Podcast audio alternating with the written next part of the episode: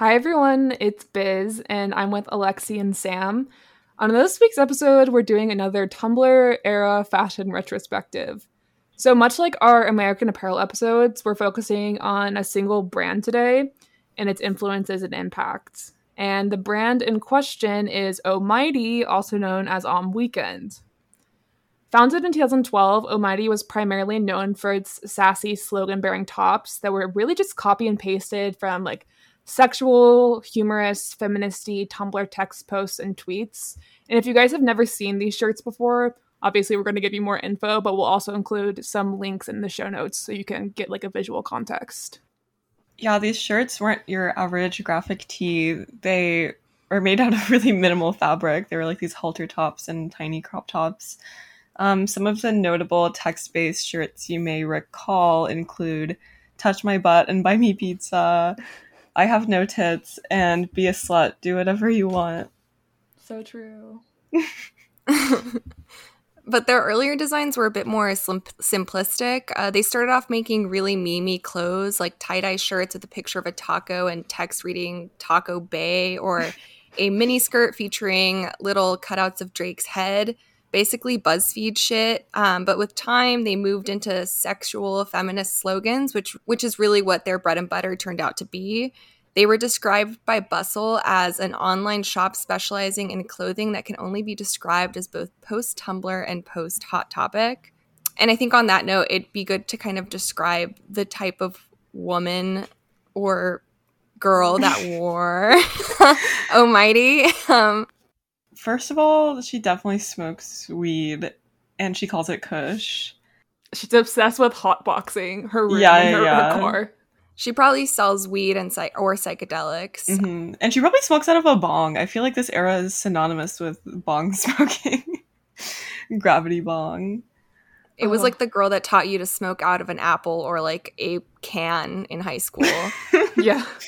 The wisdom that took. I know. She definitely has cavities, but like not because she's like doesn't have money to go to the dentist, but because she doesn't brush her teeth. Yeah, exactly. And she eats a lot of sour candy or something. Yeah, but she's kind of, this represents like a post-emo type of vibe to me.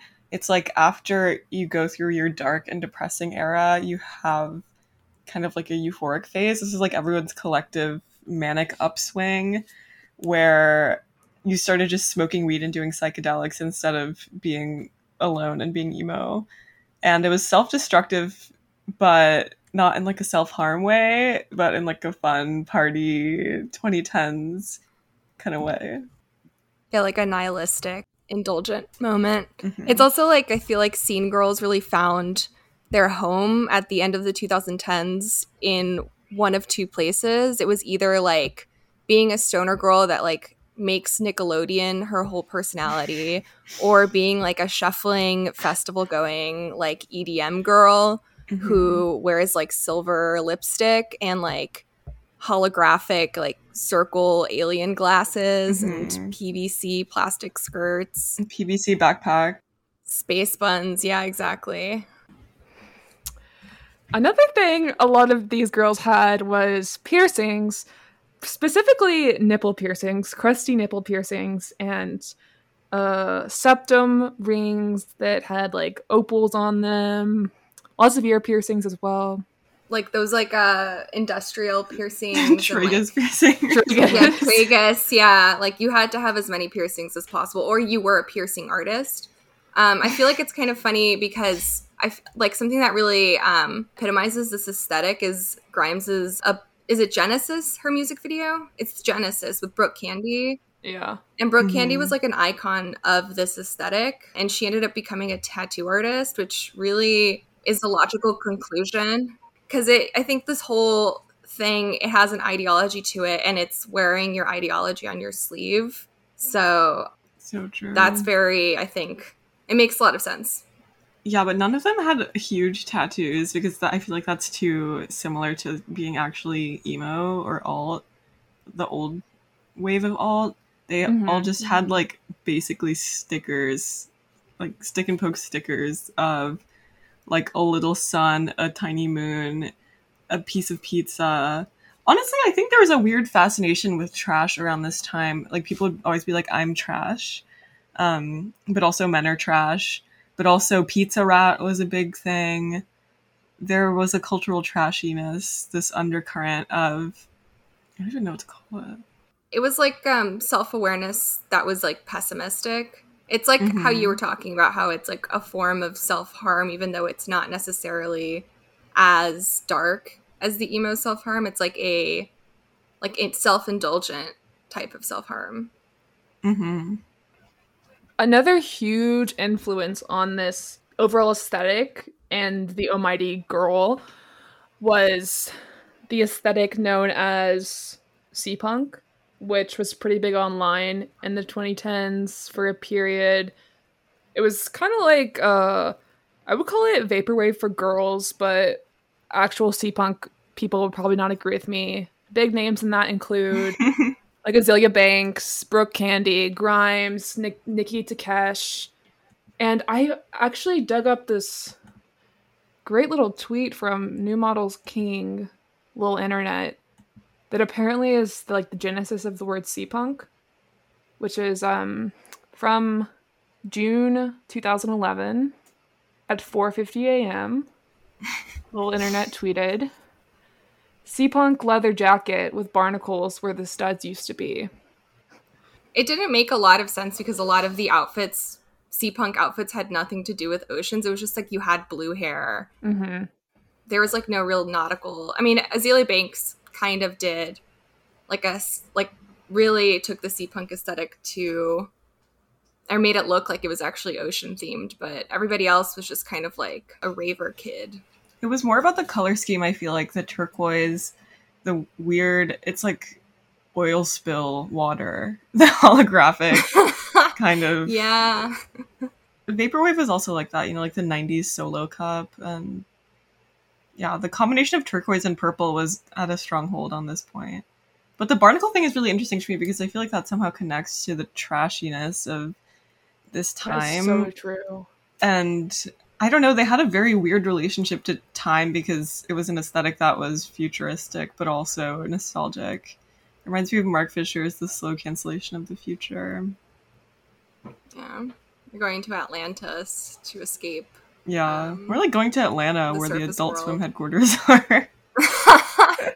They're basically the same. There's a really good episode of Futurama where they're like 1,000 years in the future and they think they find Atlantis, but this like piece of seaweed moves and it's actually just Atlanta, and all of the people are like mutant mermaids because all of the Coke factory leaked radiation into the water, and like they had to move. There's actually an amazing aquarium in Atlanta as well. They have whale sharks. Atlanta is so C-punk.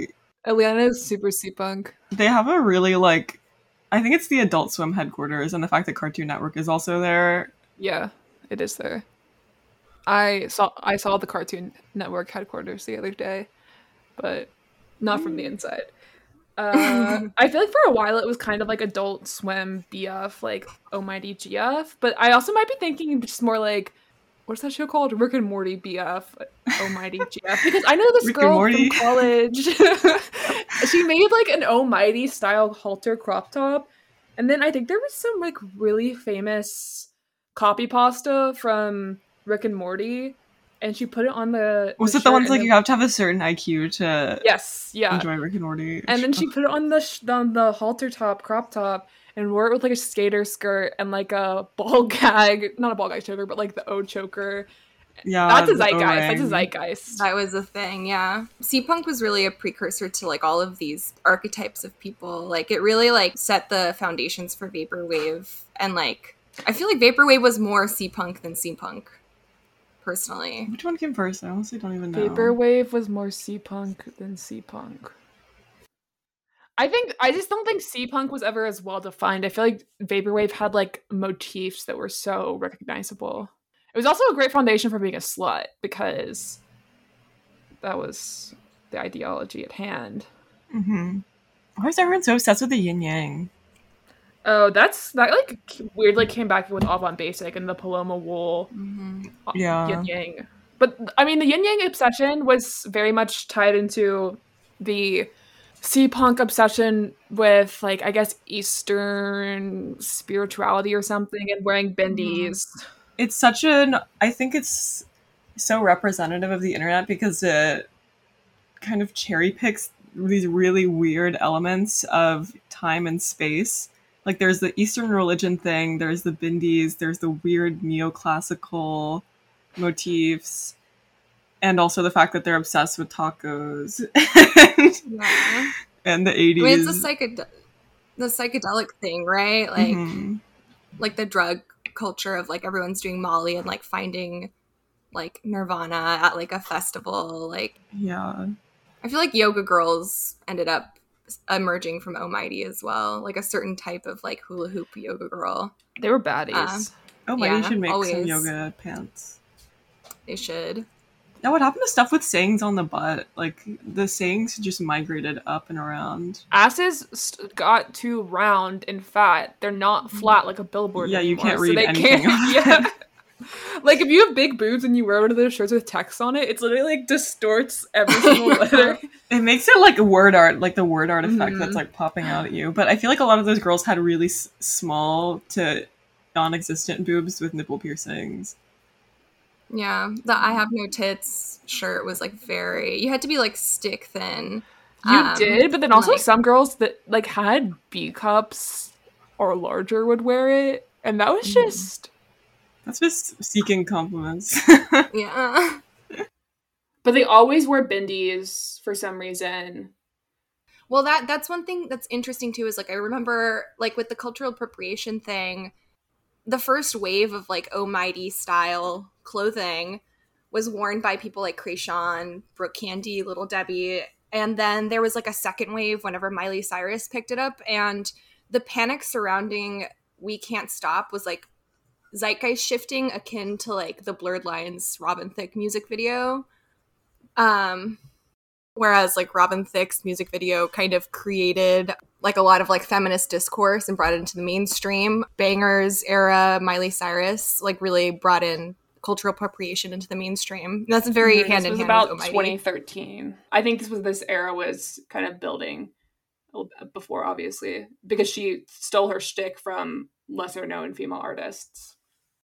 That's true. And I think Miley Cyrus, that era, was definitely a conversation starter for cultural appropriation, but it also was a conversation starter for the Omighty slogan, be a slut, do whatever you want, because that was, like, her whole defense in the court of public opinion. Oh my god, I'm really gonna kill those people. It sounds like you're in one of those YouTube videos that's like, Billie Eilish is all I ever wanted, but you're in the bathroom at a party.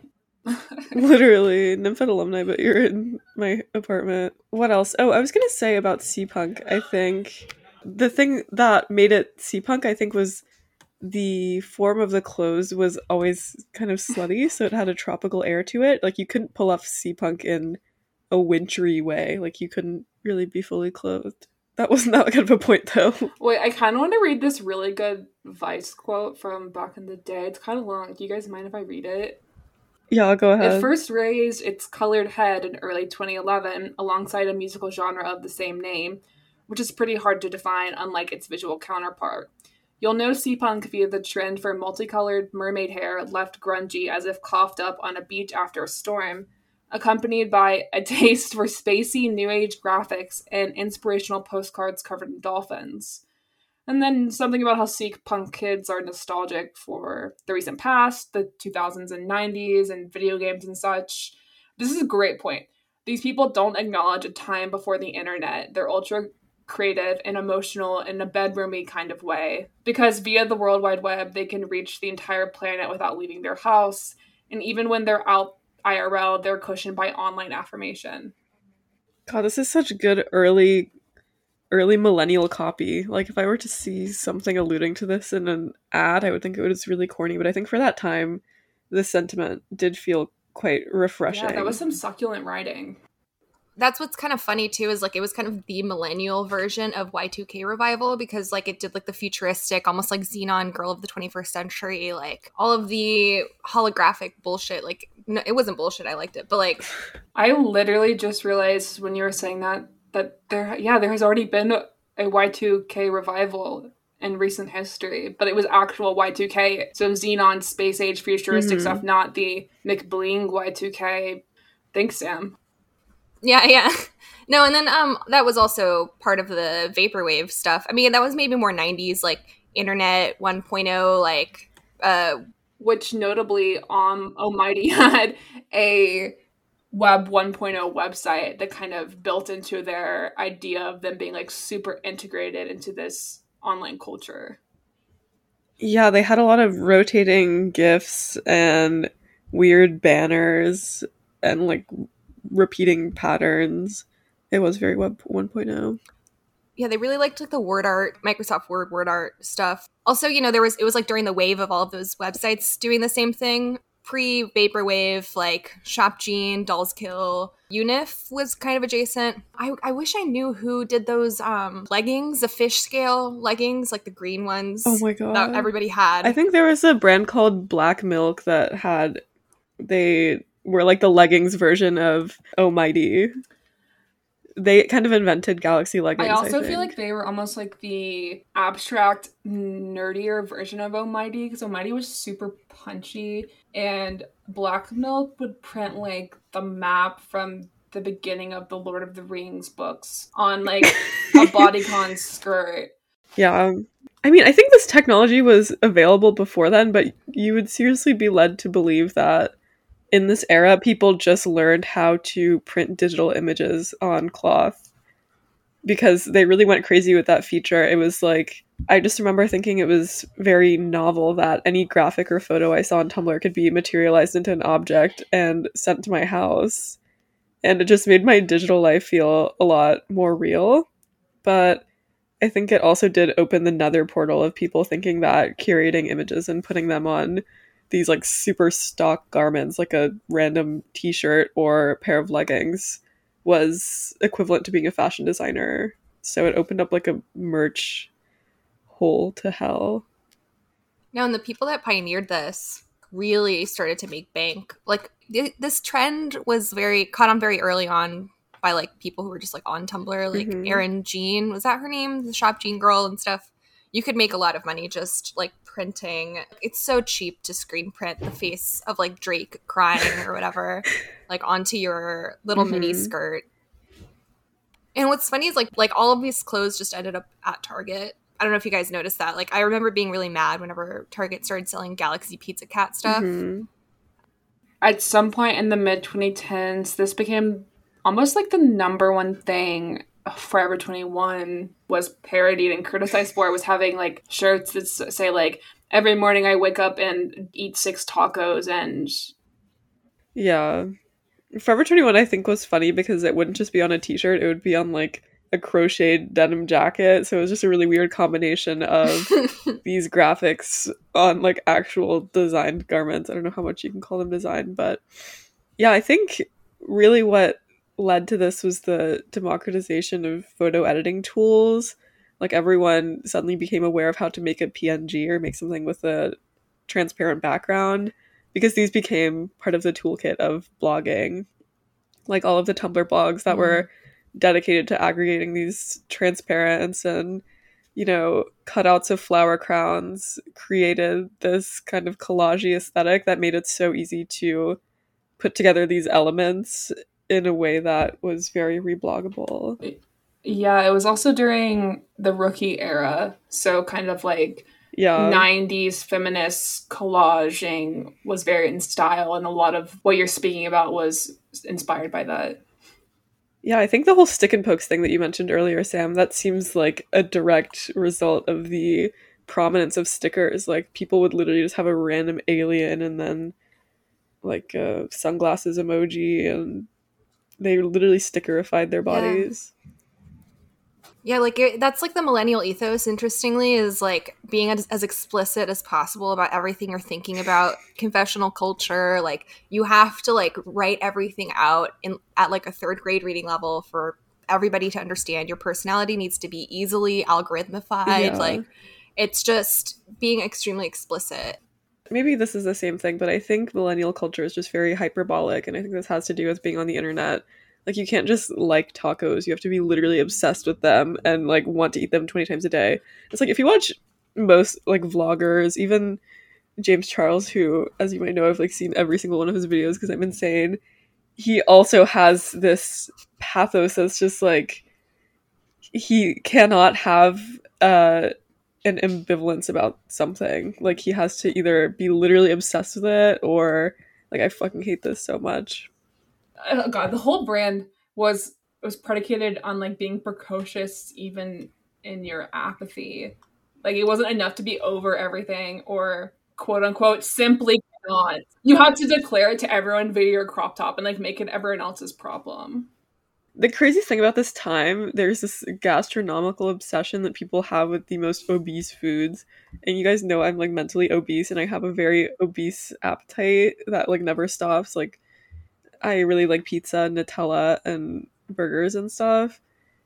But the contrast of that and the Omighty kind of role model girls, like Joanna Kuchta was always wearing them. They were all stick thin.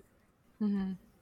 It's interesting you brought up self-harm, and this might be too much of a leap, but like a very galaxy-brained thing, but I feel like it's like such a harm, it's promoting the most unhealthy and harmful lifestyle as possible, and you're just like indulging in it.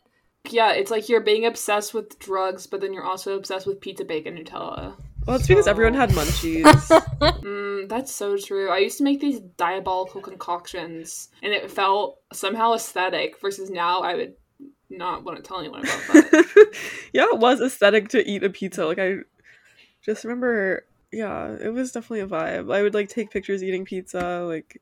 I have something to confess, but I really don't know if I can confess it. Please confess it. I really don't know if I can confess it. Okay. So, I gave myself a stick and poke of on the bottom of my belly. Oh my God. When I was in high school. And obviously it didn't last because that's not how tattoos work. They literally, I also like didn't know what I was doing, but I think it's also really hard to have like a tattoo loss on the bottom of your foot. But yeah, that, I like might have to edit that out. I don't know. No, it's not there let anymore. The people know our history. No, at this point in time, like, I desperately wanted to get, like, something tattooed on the inside of my lip. Kendall Jenner had a inner lip tattoo. I gotta know what it said. Googling now. A lot of them were really subversive. Like, they would say, fuck you, or... Hers said, meow. That is so Omighty. No, that's like a TJ Maxx at this point. You could buy that lip tattoo at TJ Maxx right now. Okay, she also got it super late. Got it in 2016 and had it in 2018. Like, it's still there. I like that for her, dude. She's so cheeky. I love her. Yeah, I like how she always says that she's like a horse or a dog or like, I don't know. I like when she goes into her animal girl spirals. Yeah, because she thinks she's too awkward to be a human. Yeah, but I would love to hear y'all's thoughts.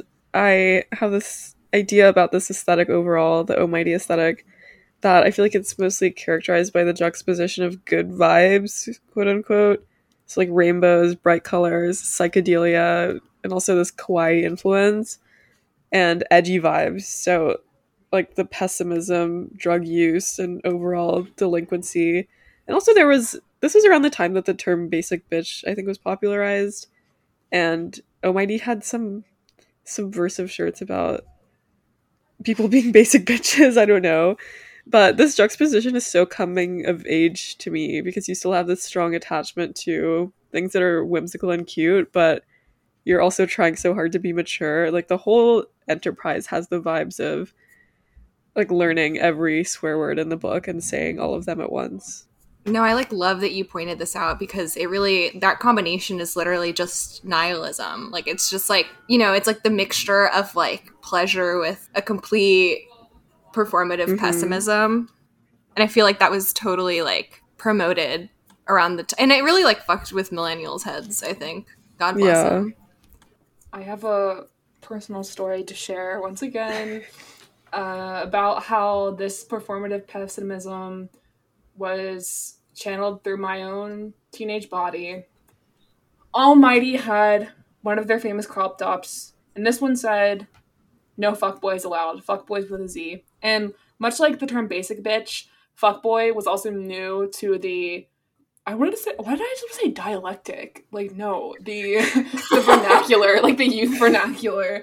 And I was going to Bonnaroo, which is a music festival in Tennessee, one summer in high school. And I really wanted that shirt, but I was also in my like DIY phase, which was kind of very rookie of me to be like, oh, I can make it myself. I can make that shirt myself. So I got a Forever 21 like washed out red crop top, very fuzzy, and some iron on gold letters from the craft store, and made a No Fuckboys Allowed shirt myself. Wore it to Bonnaroo, got a lot of comments on it, a lot of feedback, and these guys, these teenage boys, they were camping next to me, were like, oh my god, your shirt is so funny, can I take a picture with you, can we take a picture with you? And I was like, sure boys. But that I feel like is such a good representation of the multitudes this type of fashion contained, because my shirt literally said like no fuckboys allowed, like leave me alone. But I was like so flattered that these boys wanted to take a photo with me for their friends back home. And that's it. That's all I had. That's it. That's so crazy. I feel like honestly a lot of the shirts did intentionally use like iron-on letter font, that weird kind of fridge magnet like bubble letter style. It's really commendable that you DIY'd it. All the letters peeled off, but I guess people were still able to read it. I want to talk about, I don't know if this is interesting to you guys, but the absolute mystery behind this brand is very compelling to me personally. Yeah, if anyone has seen them recently, they literally turned into like an Arabic vibe.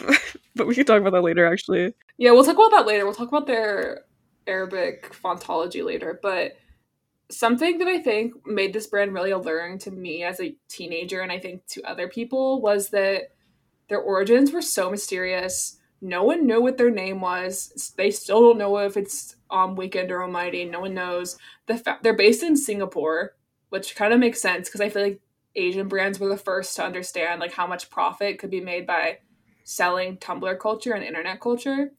But there's literally no information about them online. All I can find is their like trademark company, which is in a language I don't know, so I'm not going to read it.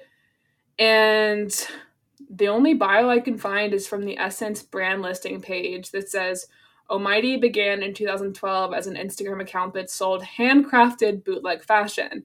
So the point of me giving you that history is like, who are they and why are they so good at this? And it was just someone that was really good at picking up at internet trends, I guess. Yeah, it's literally little internet. I don't think they were that good at picking up on trends. I mean, it's just like literally someone's Tumblr, but you print out everything that's on it, which is something that I was really enthused by, as I mentioned before. But I think, like, Sam, you already mentioned word art, and I think the word art renaissance was based on this early computer aesthetic nostalgia. But there's this really interesting lineage to me of like the Tumblr text posts, which they're very short and snappy, even though they don't have to be. And then, you know, if you had an aesthetic blog, you didn't want text posts interfering with your layout, so you would only reblog like the visualized version of a text post. So it would be like the word art or the like rotating text or some kind of kawaii visual that had text on it. But then I think Omighty realized the viral potential of just putting that on a shirt, because it's like, if you want to reblog it just as a flat image, sure, but when it becomes like a photograph in the real world that's on a skinny girl with huge tits body, the text post becomes so much more meaningful and aesthetically powerful. Yeah, like the body is a vector for influence. A literal vector, yeah. No, I mean, I think this is also like the first era of like the idea that like being really online makes you kind of alternative. Whereas like before the internet was for like back in the day when I was growing up, like if you had online friends, you were like a loser. Like it was like so, and now it's like everybody has have like lifelong online friends that they met on like. Literally everyone I know has like spit swapped with someone from the internet. Yeah. 20 times at least. Yeah. I feel like most people have friends from like, what is that? I don't know why I'm blanking on this. That website where like Oh, Chat Roulette. I feel like everyone has like a friend that they met on Chat Roulette when they were like 12, and they've just like have known them for their entire lives. I don't know if they've that's just been like being groomed for 10 years. No. I used this really weird website called Karma Chat that got shut down, but all of the like icons that you could use, I remember they were just really seen. They were like Invader Zim or Pedo Bear, if you remember him, or Domo. And so the crowd on there was just really edgy. But yeah, I do miss the time when this kind of humor, if it can even be called that, really did feel so alt. But now it's like, do you guys know Fuck Jerry? Like, I remember when Fuck Jerry as an account, like, just seemed so, like, different. And I was like, my friends won't get these dank memes. I mean, he had the Vaporwave, like, cup Yeah, he literally had a lean cup as his profile picture. And something about the name Jerry, I feel like people were also really into being ironic about, like, dad culture. Like, dad hats were a huge thing. And I think there was a kind of 90s, oh my god, did you guys hear that? Yeah, it sounded like an avalanche. It's so scary. It's the thunder. 90s dad dressing was a thing, I think. Like, dad sneakers and socks and high-waisted shorts and a graphic tee was a huge vibe. On the trip to Tennessee to go to this music festival I previously mentioned, we stopped at a Walmart, and I got myself a dad hat that said literally like DADD, like dads against daughters dating. So I like those things were definitely, like you said, working together. Honestly, it's probably because we're a fatherless generation. This is the first sign of fatherless behavior. Little internet was our only father. Little internet was our dad.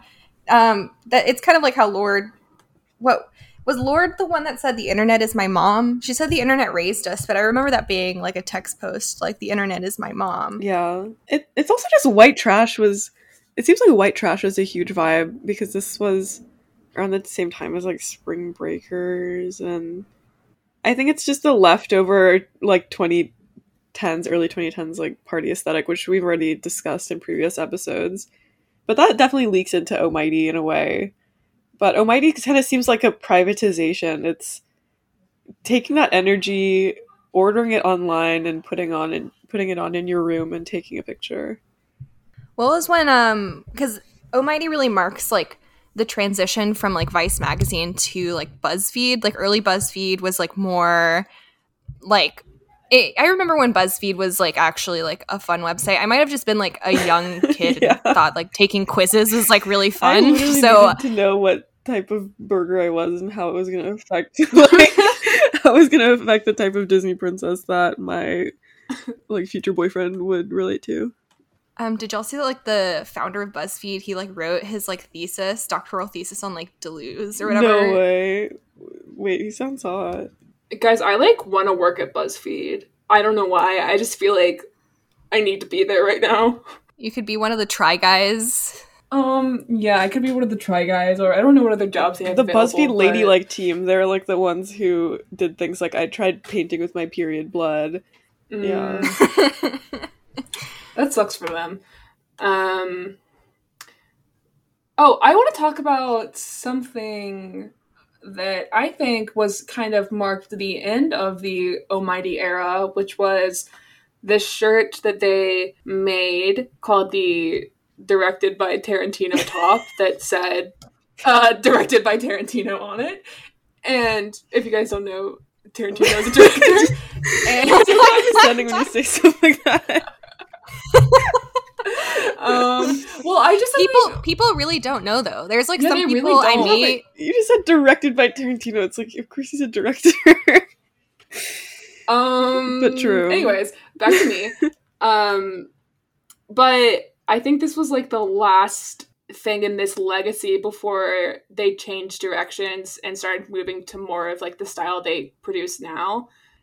And this shirt was super, super popular. It was kind of when, I don't know, maybe more of the Instagram baddies were getting in on Omighty versus these, like, alt Tumblr girls. Emily Ratajkowski wore it, and just a lot of other female celebrities.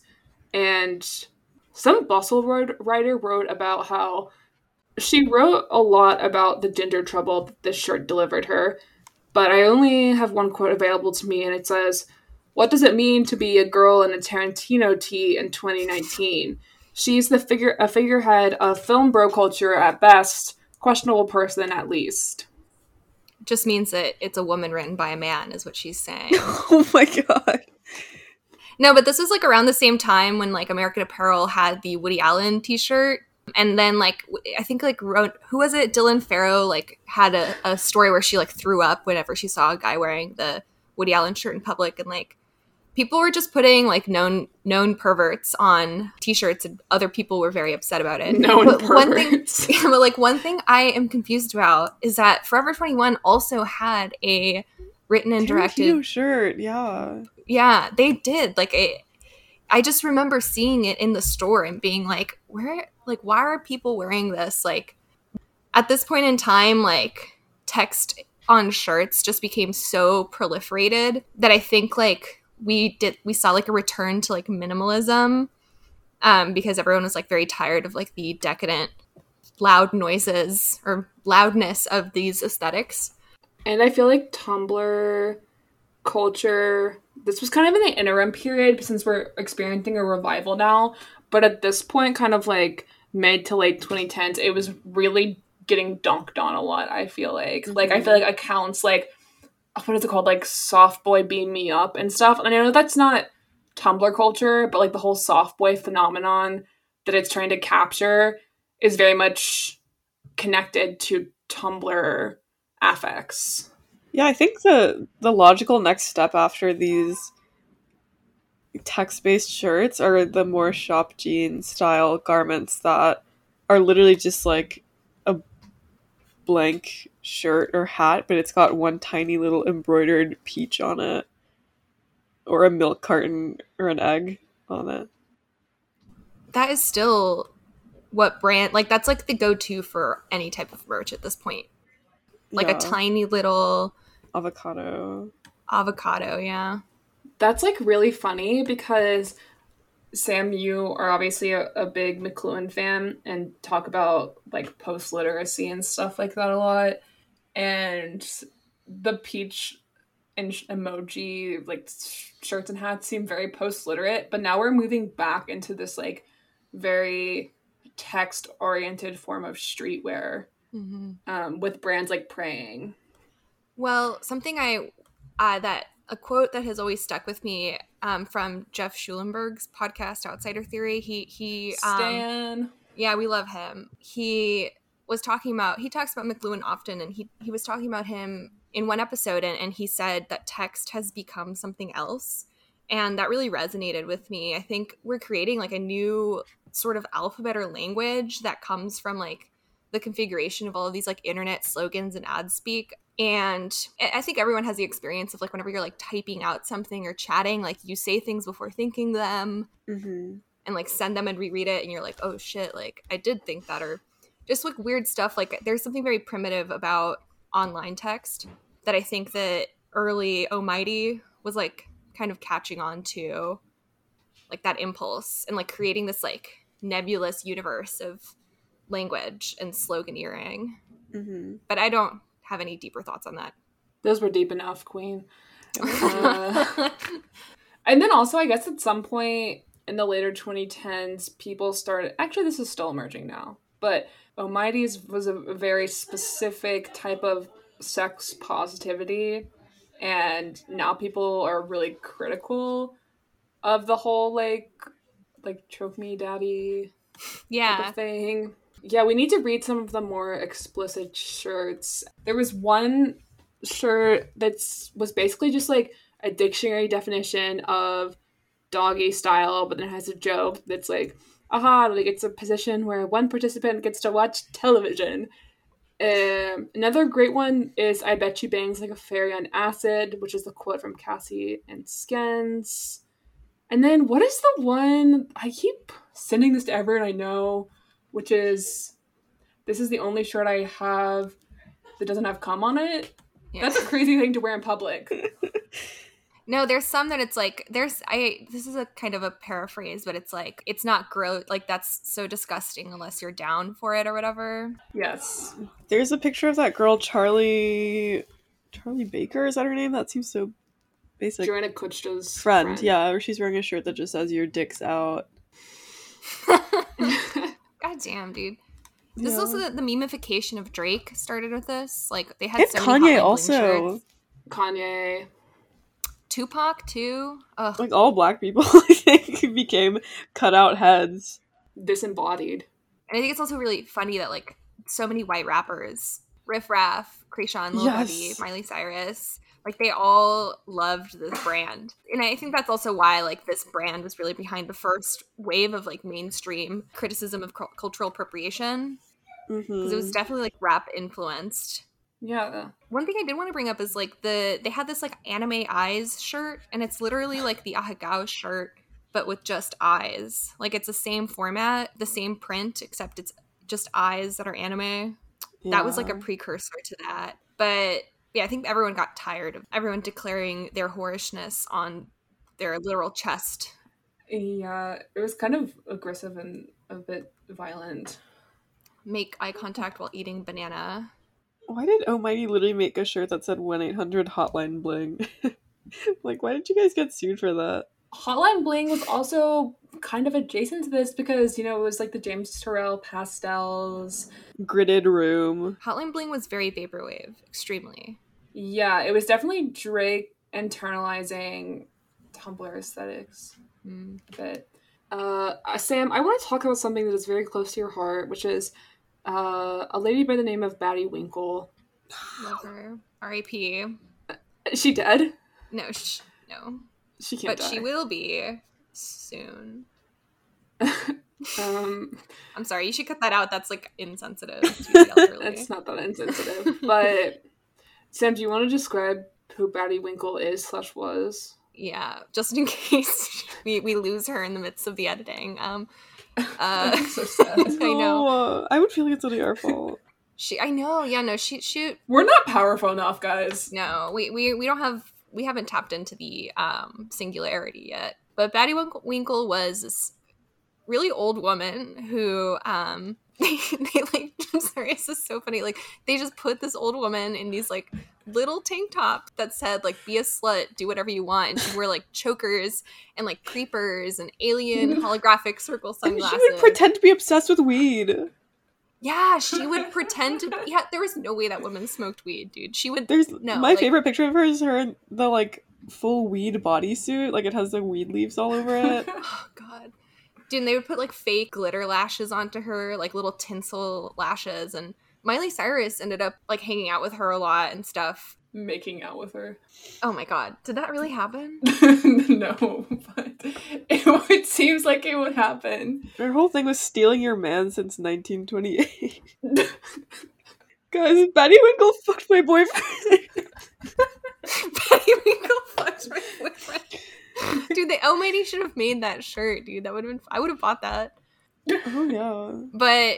yeah, she just, like, would wear really explicit clothing, was kind of a pioneer of stoner culture in this era, was famous on Instagram. It was, like, horribly... Her family should not have allowed to do this.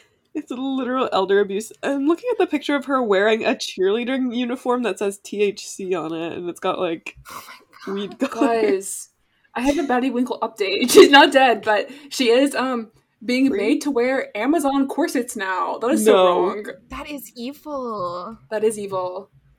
That is really sad. I mean, you know... I wonder if she's like, I wonder if she listens to Girl in Red, if you know what I mean. Alexi, wash your mouth out with soap. Damn, this Instagram page is super addictive. Honestly, the juxtaposition between this type of clothing and her, like, wrinkly body. Wow. She's wearing a latex dress here. She wears a lot of, like, two-piece sets, a lot of, like, she's, like, oh, God, I'm, like, looking at photos of her right now, and it's, like, her touching some, like, hunky man's butt that says badass. She's just, like, surrounded by hunky men. She's over 90. Like, this woman should not be trend hopping. Like, there is no reason to put this woman in a Tweety Bird bathing suit. But she is a baddie. She is a baddie. Yeah, she's got, like, a really good waist-to-hip ratio. She's very sculpted. I know. God. And I think her face is beautiful if she would stop wearing that garish makeup. Yeah. Oh, I see her smoking a cigarette in this photo. How is she still kicking, dude? Like, that is insane. I bet she's the type of old person that, like, drinks so much Diet Coke and smokes a lot.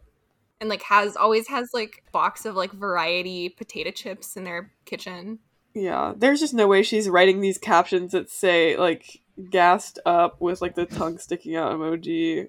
Mm-mm. That actually would be elder abuse if they made her use Instagram captions and, like, I don't know. That would not be right to do. Yeah. This woman needs to be at bingo. Well, I think she should be... Cut that out. I don't really know what raucous older people do, because they definitely exist. A lot of older people have a ton of joie de vivre. Mm-hmm. So I do believe that, you know, she actually is attracted to something about this style, but I don't know, her commitment to the aesthetic doesn't even make sense. Oh, Lisa Frank we should talk about too. Apparently Baddie Winkle and Lisa Frank met. They met? Collabed. Yeah. Oh my god. Wow. She says, guess who's coming to Vegas? It's about to be lit, tongue emoji. I'm going to be playing all night long. Like, is that real? She's 91. No. But I guess, like, we should stop just, like, reading shit off of her account. Okay, but guys, you should go check it out for yourself. You probably already know who she is, because I feel like she was one of the kind of early internet icon vibes. It's also, like, the ideology is, like, extending your childhood for the rest of your life. Is kind of it. It's like that's why they're all obsessed with, like, nostalgic cartoons and, like, getting, like, Rugrats tattoos. Yeah. Yeah. Just as an Omighty crop top, though, I think she's in an analogous way a vessel for this type of content, and people like to see it in these novel forms, like on leggings or through the account of an old person, because it's not just enough to, like, see it in a text post anymore. Wow, that was, like, a really beautiful comparison. Thank you. She is a human Omighty crop top. Yeah, she is. Well, it's like how you were saying about James Charles and how, like, there's, like, this ethos of, like, you have to operate on these, like, two extremes. Yeah. Yeah, it's like, why can't you guys just like weed normally and not put your grandma in a THC cheerleading uniform? Why are you hotboxing your grandma's, like, beauty parlor? Why are you hotboxing your grandma? I know, this kind of reminds me of this is a very 2010s moment, the Martha Stewart Snoop Dogg collab. Oh yeah. That kind of also embodies that dichotomy of, like, wholesomeness and, I don't know, this is just another thing. Why were, like, black men the biggest meme of this time? To be fair, Drake was kind of a meme with his whole champagne poppy era. And I feel like Drake kind of knew what he was doing in some ways. Like, you know, when he writes lyrics, when he writes things about, like, going to a Cheesecake Factory, he almost had, like, a prescience about that becoming a tweet. Yeah. So I feel like he was, like, aware, but yeah, the rest of them were really chopped and screwed. He reminds me a lot of Ezra Koenig, I think. Mm-hmm. He's like Ezra Koenig for girls who aren't white. Yeah. Wait, I have a point on Ezra Koenig, which is that the popularity of his Twitter account during the 2010s and the cult following it has definitely echoes this, like, obsession with internet culture, and people would, like, cross-stitch his tweets and sell them on Etsy. Mm-hmm. And it's very much this idea of bringing the internet into your own, you know, making your lush inner world tangible.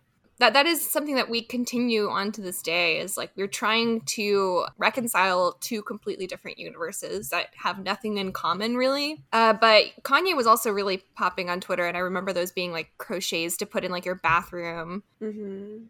I think the thing with cross-stitching, to be completely honest, I did embroider Lana Del Rey lyrics onto a t-shirt. I think it was Be Young, Be Dope, Be Proud, Like an American. Can I have it? Yes, I'll go home and find it. But I think the thing about doing things like that, or having, like, a Kanye tweet cross-stitch pillow in your bathroom or something, it's just like the Omighty crop top, and it's just like Baddie Winkle. It's just another form for these things to pass through, because otherwise they're too ephemeral and they just get lost in mindless scrolling and the sheer, like, mass amount of content. I literally think some people became, like, millionaires off of this crochet tweet boom. I swear to God they did. No, people, that was like everybody's side hustle at one point. It's because millennials were transitioning out of put a bird on it, and they were trying to figure out like what to do after. Yeah. Yeah, I remember also whenever I was in boarding school, I used to decorate my door randomly because I was like, people need to know I live here, even though all of our doors had our names on them.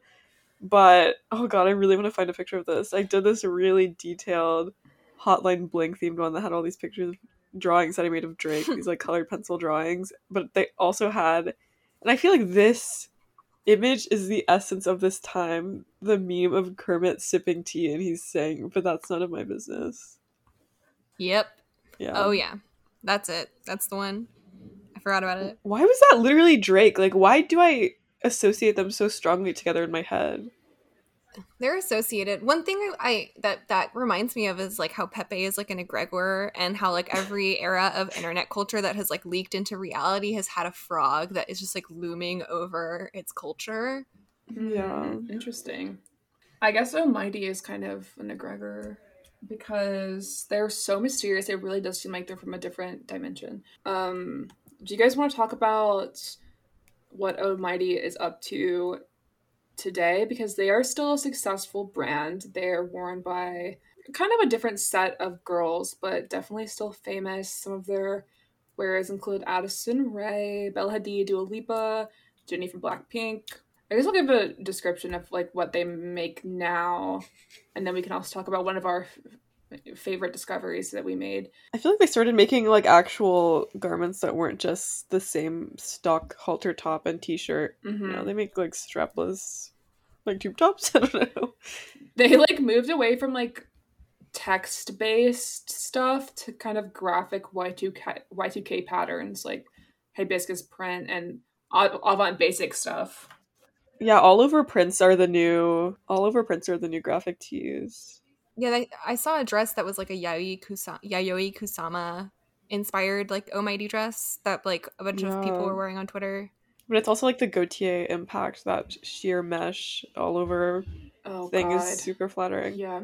And I guess I'll introduce the discovery we made, which is that so one thing is that they like don't really make that much text-based stuff anymore. The only thing they really have is this, "I may be going to hell, but at least my friends will be there" t-shirt, which is very much like a 90s zine. What's it called when I really can't remember art school terminology, like silk screen maybe?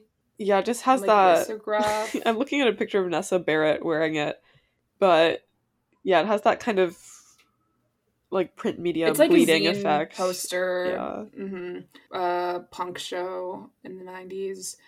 But so, you know, they're still doing a little sassy text moment, but they also have transitioned into a very weird Arabic vibe where they have like these tube tops that say Omighty on them, but in this Arabic inspired font. What do you guys think about those? It is true that it's like eerily similar to the Red Scare ISIS t-shirt. And I'm pretty sure like it just doesn't seem like it would not have been inspired by it, because that shirt caused such a ruckus across the internet. And someone at Omighty, which is like dedicated to being extremely online, probably was like, "Dang, like Arabic font looks really cool and like a edgy it's t-shirt." It's the new Japanese. So. Maybe it kind of is though. But yeah, as vaporwave or as Japanese was to vaporwave, where people would just have like random Japanese characters and like a frowny face that was like spinning around on stuff. I think Arabic is the new like non-Roman alphabet language of choice. Yeah, it very much fits this chaotic.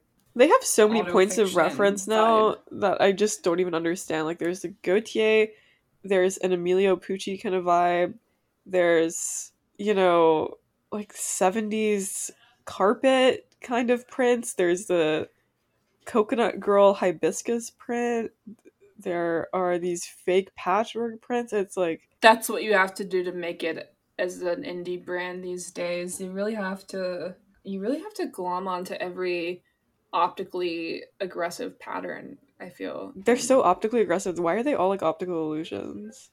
That's like the MO of like Avant Basic. Yes, it's like the hallmark of Avant Basic. Crazy little patterns. I'm surprised they didn't, that Au Bon Basic hasn't like leaned into like the Gautier like Indian thing, but that's probably cultural appropriation. So. Yeah. Wait, what is that reference? I don't know. Because you know they had that like mesh shirt collection, and it was like Hindu religious imagery. Oh. Well, I honestly think that people are about, I think white girls are about to start wearing bindis again. I can feel it. Lily Rose Depp is dating Austin Butler, who was famously dating Vanessa Hudgens for 10 years or so. Oh my god, wait, I literally did not know that. I saw an image of them making out in Paris last night. On TikTok, I believe I saw that.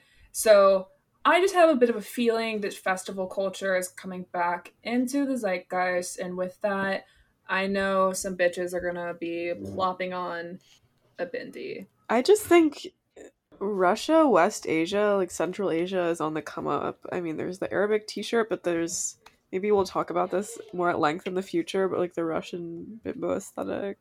Yeah, I was about to mention, like, we're moving slowly west from like Far East. We're like, literally doing the Silk Road. I know. We're on the aesthetic Silk Road, everyone, so just wait until it's, like, a Venetian time, because I'm really about to pop out. Oh my god, yeah, we're gonna end up in, like, Florence and Venice. Yeah. Oh, I'm excited. Yeah. We should become merchants. We should become old-school merchant bankers. I actually was at the Frick collection the other day, and I was kind of really wanting, as I was looking at the Northern Renaissance paintings, I was like, why do I want girls to start, like, plucking their hairlines really far back, wearing, I don't know, bleaching their eyelashes so that they're invisible, and, like, having, like, really weak chins and, like, bulbous noses? What is that really, it's the best Northern Renaissance portrait of a girl. It's not Jan van Eyck. Who's the other Jan in that canon? Alexi, please help. Vermeer? No, it's... Are you talking about the girl with the pearl earring? That's really no. If I didn't know that, that would be very like bad of me. Not even though we talked about him recently, he does have a really cute portrait of a girl with one really long arm. Oh, it's okay. I was wrong. It's Roger van der Weyden. Do you guys know this one? It's like so good. I'm sitting. This is so attractive to me. Oh, yeah, dude, this bitch looks amazing, like, dramatically beautiful. My mom looks a lot like this woman. My mom, like, people always think she's German because she's, like, 6'2". She's got this giant bottom lip, like, a very strong jaw. Like, wait, this literally looks like Oomph. Who's Oomph? Like, what's Oomph in question? Okay, you don't have to dox, but... Oh my god, her hair is so... She has tension alopecia, just like JoJo Siwa. Oh, yeah, she does. And I love the wimple she's wearing over her head. Okay, well, guys, maybe we'll include this portrait so you guys can gaze at it with us, since we're ending all of our episodes with, like, an Art History 101 recently. But is there anything else you guys wanted to cover? No, I think I'm ready for the Omighty weekend. It's, like, Wednesday. I'm gonna advocate for the return of bandana print, like black bandana print should make a comeback, which is an Omighty staple. That reminds me of Princess Piamia so much. Oh, I love her. But I want someone to make a flower crown, like, edit of all of us that has, like, little candy hearts over it and, like, little cutouts that say, "You're so fucking cute," and stuff like that. My friend made me one of those in high school for my birthday, and I can't find it anymore. But those collages are so special. I wish people still made those for each other. They're so awesome. Someone makes a polyvore edit of us three, like, rookie Omighty style. I will send you a personalized thank you note in the mail, like a little postcard. Yeah. She'll send you whatever you want. I've been wanting to send a thank you note via mail for a long time, so... Bless you. God bless. So as you guys can tell, Alexi is really not gonna make it through the night, so it's probably a good time. I sacrificed my life force and I gave it to Baddie Winkle so she can live another year. She's harvesting my youth and also, yeah, my kush. Wait, this reminds... Sorry, I was gonna talk about my weed past, but I literally didn't smoke weed, but I was, like, visually and conceptually such a stoner. Like, my name on my mom's Netflix account is still Alexi420, and I also was addicted to playing this mobile game called Weed Farmer, where you had a weed farm and you, like, had all these really sus people come to your house and buy your weed, and you'd, like, update or you'd upgrade your hydroponic rig and stuff. I, like, got in trouble for playing it in school all the time. Dang, dude. Guys, I think we're supposed to start getting into hydroponics and aquaponics right now is what I've been seeing. So, guys, thanks so much for listening to this episode. As always, you know where to find us. We are just an email away. What was that bell? That's my elevator. Love. Cool. Yeah, so just hit us up whenever you're ever bored and you ever want to talk. Yeah. Our DMs are open. It's no easy to call me on myself. Oh, God. You need to edit that out. That sounds so wrong. No, that's I know when our Gmail bling. It can only mean one thing.